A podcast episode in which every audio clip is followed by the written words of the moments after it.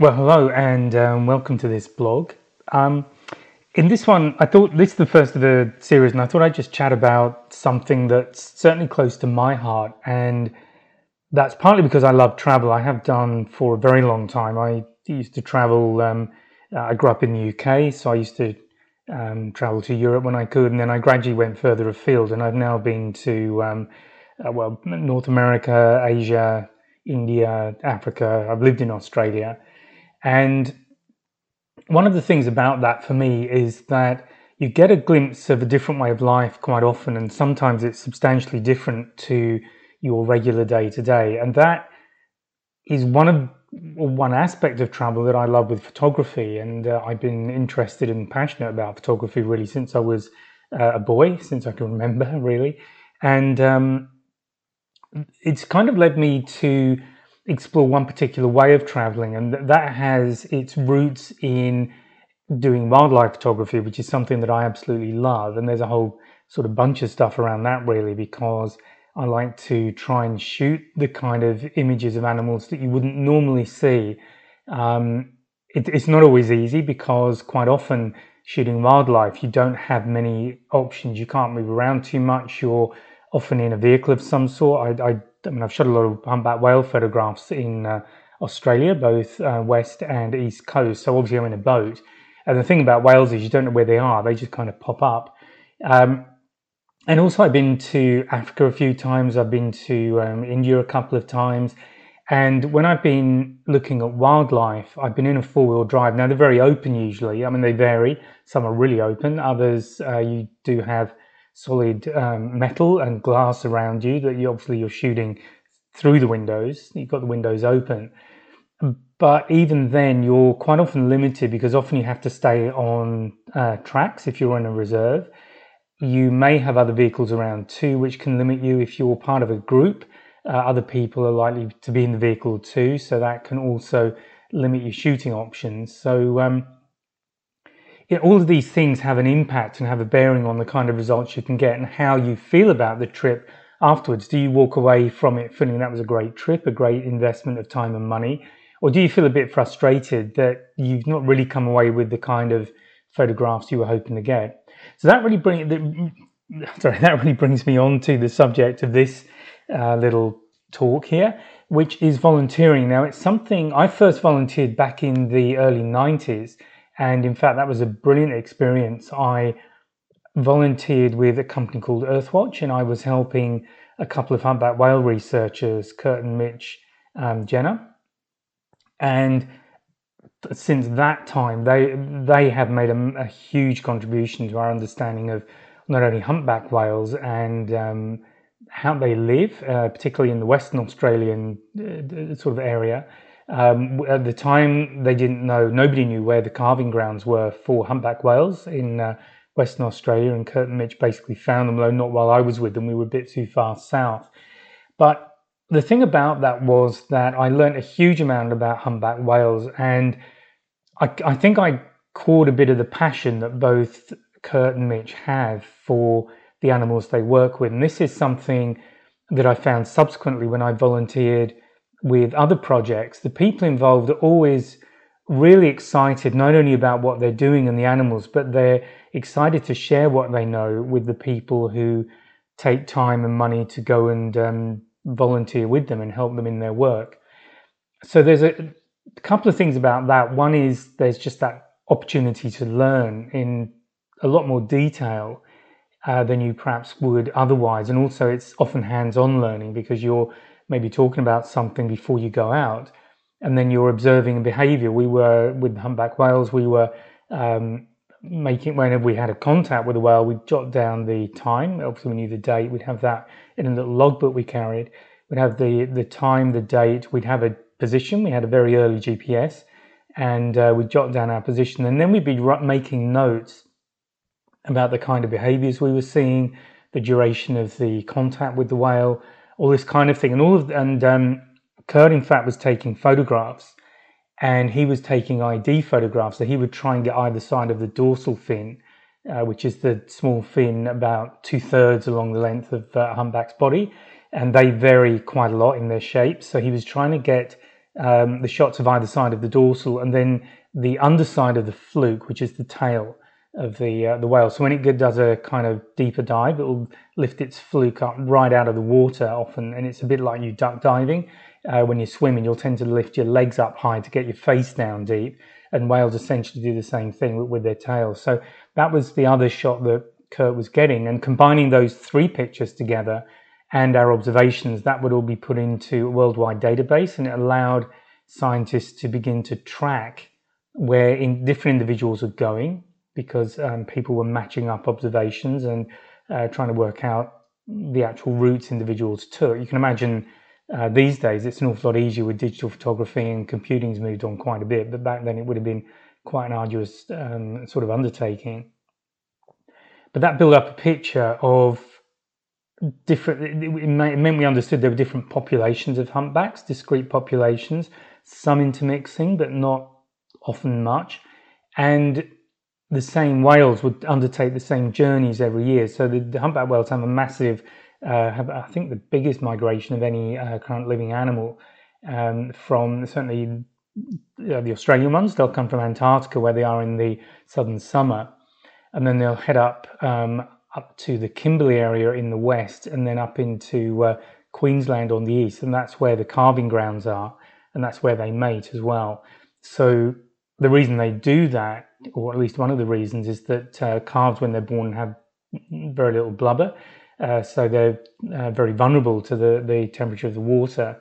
And obviously, being born in warmer water gives them a chance to bulk up a little bit by feeding from their mothers on the journey back down south and then arrive back in the um, Antarctic feeding grounds uh, in time for summer.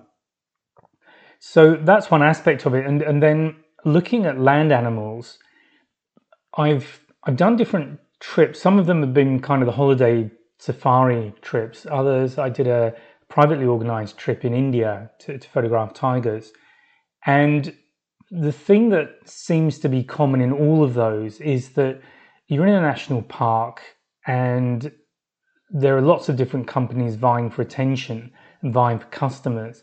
And then, of course, everybody is going into the same places. Now, the thing with predators, particularly, you don't necessarily see them all the time. You've got to go find them. Certainly, that's true with tigers. And I know of people who've gone to India and spent a few days at a tiger reserve or going to different tiger reserves and not seen a single tiger. Whereas um, uh, um I think I made about 14, I think it was 14 trips that we made into the um, park at Kanha, where I was.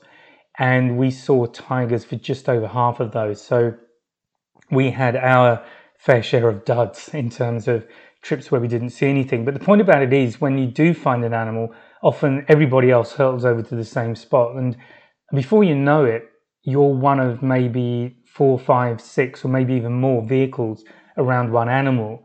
Now, either they'll walk away and go into the undergrowth so you can't see them anymore, or they'll kind of sit there, and then you get drivers. And I've certainly seen this, um, perhaps more so in uh, Africa. Um, they'll drive in close to the animal to try and provoke some sort of a response or to make sure that their clients get the best view. And it's just a circus, and um, it, it's something I disagree with. It's something I really don't want to be a part of. So, volunteering, on the other hand, quite often you're in a private game reserve, or in the case of when I was um, volunteering with EHRA in Namibia, which is Elephant Human Relations Aid, and they basically help the local population integrate and live with the elephants. That's one aspect of what they do, and some of that's education. Uh, others is building infrastructure, protection, and that's partly what I was involved with. And they also track the animals. So we were tracking the elephant, elephants for several days, and we camped overnight, and then we would carry on. So the thing is, whether you're in a private game reserve, which tend to be a bit more exclusive, so there are fewer vehicles around, and you may not even see any at all, or if you're out in the bush and because you're doing extended tracking, you're less likely to come across other people. In both of those situations, when you do come across an animal, often you're the only people there. And the opportunity to get really good photographs is far, far better than certainly I've experienced when I've been on the more sort of safari holiday thing.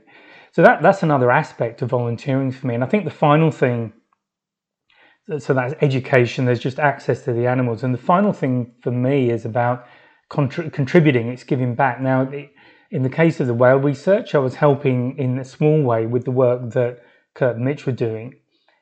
With um, EHRA in Namibia, um, again, just contributing financially, contributing time, and we, we, we actually finished off building this um, stone wall that was around the water tower. So it was we would just go and get these big rocks, and we actually built it was um, two rings of, of wall with a, a, very narrow gap between them, so a person could squeeze through, but there was no way an elephant could get inside, and no way an elephant could climb over that. Why it is why it was two meters high, and it was a double ring of um, uh, stone because it was then that solid that an elephant couldn't push it couldn't push it down. So we were contributing to the local communities in that way. When I um, I also uh, volunteered for a project called the Nakavango Conservation Program in um, Zimbabwe, and that was just brilliant. I learned so much. I was there for four weeks. I was fortunate to be able to spend four weeks there, and that was just one of the best trips I've ever made in my life. And what we would do on a Wednesday morning, we would go over to the local school and um, we might do a bit of gardening. There, there was a kind of vegetable patch there um, that the local people actually use for food. So we would look after it. I say we. I actually spent most of my time in the playing field digging up big rocks because I'm just not very good at gardening.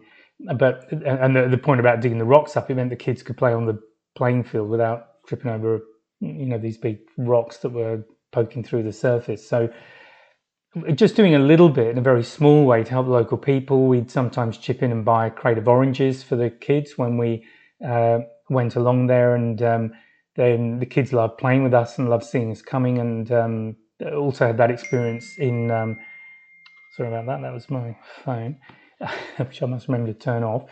Um, we also had that experience in South Africa at a, um, a, a, the Kwantu Game Reserve, where they also have volunteering projects, and again, it's a similar thing, private reserve, and um, again, they, they, there's aspects of that one which I won't talk about in this uh, particular podcast, but um, I'll save it for another one.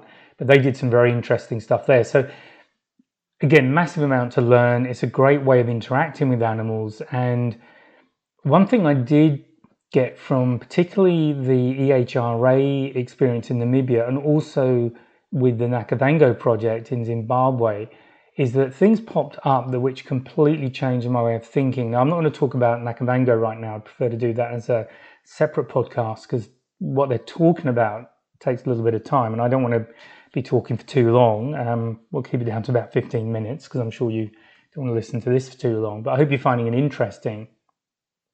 But when I was in Namibia, there were stories. We, we you know, we learned that there had been people killed, and we, we knew that happened, and, and I certainly knew that happened before I went, but it was, um, you know, another thing to kind of be there. And while we were building this um, wall around the water tower, we were actually camped out in a really big tent.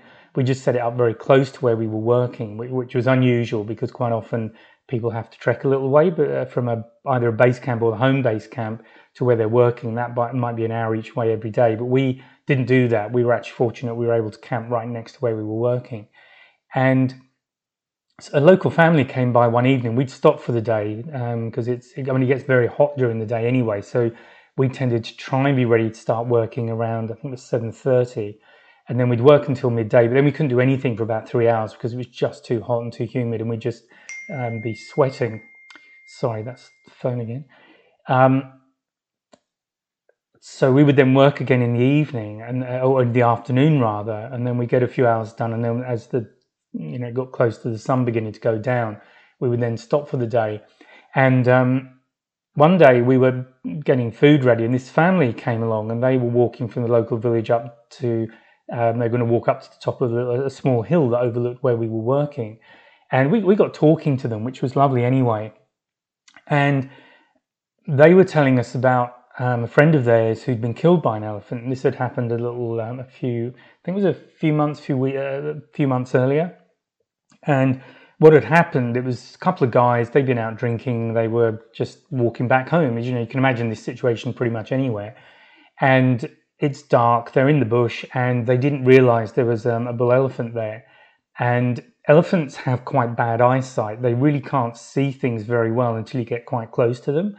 So that naturally makes them a bit can make them a bit jumpy and if you startle them particularly a large bull, you know, the chances are it's going to do some damage. And unfortunately, that was what happened on that particular occasion, and uh, one of the guys was killed. And just talking to these guys, what we began to under, what I began to understand was they regarded the elephants almost as the sort of the boogeyman.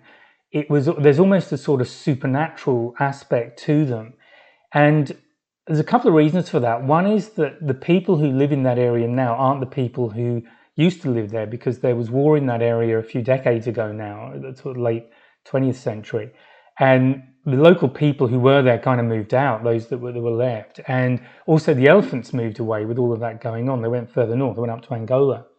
And um, then when everything calmed down again and, and, you know, peace came back, new people moved into the area, but there were no elephants there and they'd never lived with elephants. But a few years later, and the um, EHRA um, website, so if you go to ehranamibia.org, their website tells the story of um, how the elephants returned. And of course, at that stage, those people had never lived with the elephants, and the elephants just went and did their thing, which unfortunately can be a bit destructive, which is hence why we were building a tower around a, a wall around the water tower. And the local people were very frightened of them, and they were destroying uh, their crops, they were destroying infrastructure, and all of this led to conflict. So, this is why EHRA got going. And I mentioned earlier the work they do in, includes um, education of local people about elephants. But the local people have had this supernatural fear of them. I think they still have it to some extent. So it's partly because they're not used to living with them, but also because they don't know where the elephants are. Whereas we actually did know where they were when we were camping, because local people thought we were nuts camping where we were because they knew the elephants went through there. But we knew from our guides that the elephants were actually some miles away. They were in a different area altogether. So we knew we were safe, but the local people don't have that day to day knowledge of where the elephants are. So the elephants can kind of appear out of nowhere almost. And because they are dangerous, because if you do startle them, people do get killed, there's this fear about them. And I just really hadn't even thought about that. That was a completely new uh, point of view for me. And uh, that was one of the big takeaways I had from doing that trip. And the good news is that um, these days we were talking to uh, Rachel, who's the MD of um, EHRA. She came along. Uh, we were just kind of the last trip before Christmas in 2019, so she came over. But was she'd been talking about um, what was going on locally, and she said the local people are now referring to the elephants as their elephants. So that's really lovely that the project has been able to have that level of impact where people have gone from being really frightened of the local elephants through to now owning them. And um, the, obviously, the whole work is ongoing and it re- relies very much on money from um, this sort of tourism, if you like, the, the, sort of volunteer tourism. But when you do these kind of projects, it really does go to support a worthy cause. And there are only two populations of um, desert African elephants, which are um, they're, they're, not quite a, a, separate subspecies, although they do have some minor differences to regular elephants that you're going to come across. But there's only two um, populations remaining now, one in Namibia and one in Mali, and that's it. So it's really nice to be able to at least experience them up close um, and do something which at least helps the local area and contributes towards the local area and the local people. So I'm going to stop talking now. Um, I hope you found that interesting. If you are interested in what I do. Um, so I really have two aspects to what I do. One is Graham Elliott photography, and that is um, photographic prints of animals on a fine art paper. Um, so they are properly processed, you know, is uh, quality stuff. I had to uh, hasten to add. And um, what I do with that, so I talk about 10% of the proceeds go to uh, a couple of projects. In fact, if you do have a look at my catalogue, you'll see that I talk about the projects. One of them is EHRA. The other one is a project in Australia called Half Cut, which is um, a brilliant project, and I'll talk about that in a separate podcast, I think, because it really deserves its its own time. But it's a, a really brilliant idea, brilliant, brilliantly executed, and um, I've been able to do a little bit of photography with those guys. Very fortunate to make contact with them, and um, so I also support them. So when I say I'm contributing 10% of my proceeds. What I mean by that is um, I try and 10 or a minimum of 10%. What I aim for is 10% of what you've paid for the prints that I sell. Um, and, if I can, I'll actually add a bit more than that. So um, it's something I'm passionate about and I want to use my work to do something good. So that's the um, Graham Elliott photography part of what I do. And there is also um, the Creative Photography Academy. So I also do online training. I've got an online membership program. And that's really there designed to help people who are either using a smartphone or the DSLR or mirrorless camera. And it doesn't really matter what level of experience you've got. You might be a novice or you might have been photographing for years. But I find that, um, I know I've done formal training. I also use YouTube from time to time to find stuff out. But I do believe that by doing a formal training course, you kind of cover everything. And that's the approach I've taken with my courses. So they're not overly techy. I think you do need to know certain things to get the best from a camera but I only focus on what I feel you need to know. I'm not, it, it's not an in-depth technical thing about how a camera works or anything like that at all. So if um, you want to know more about any of that stuff, I suggest you have a look at the Creative Photography Academy website. So it's www.creativephotographyacademy.com. Excuse me, that's the website address. If you're interested in the fine art, I'm kind of in the, I actually have a French language landing page at the moment, just because I'm running, well, at least as I record this.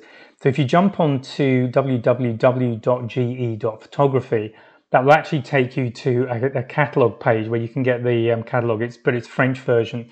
So um, if you're not listening to this in French, you I want the French one um, because I'm sort of reorganizing myself.